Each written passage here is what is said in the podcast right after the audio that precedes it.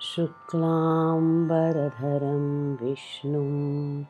शशिवर्णं चतुर्भुजं प्रसन्नवदनं ध्यायेत् सर्वविघ्नोपशान्त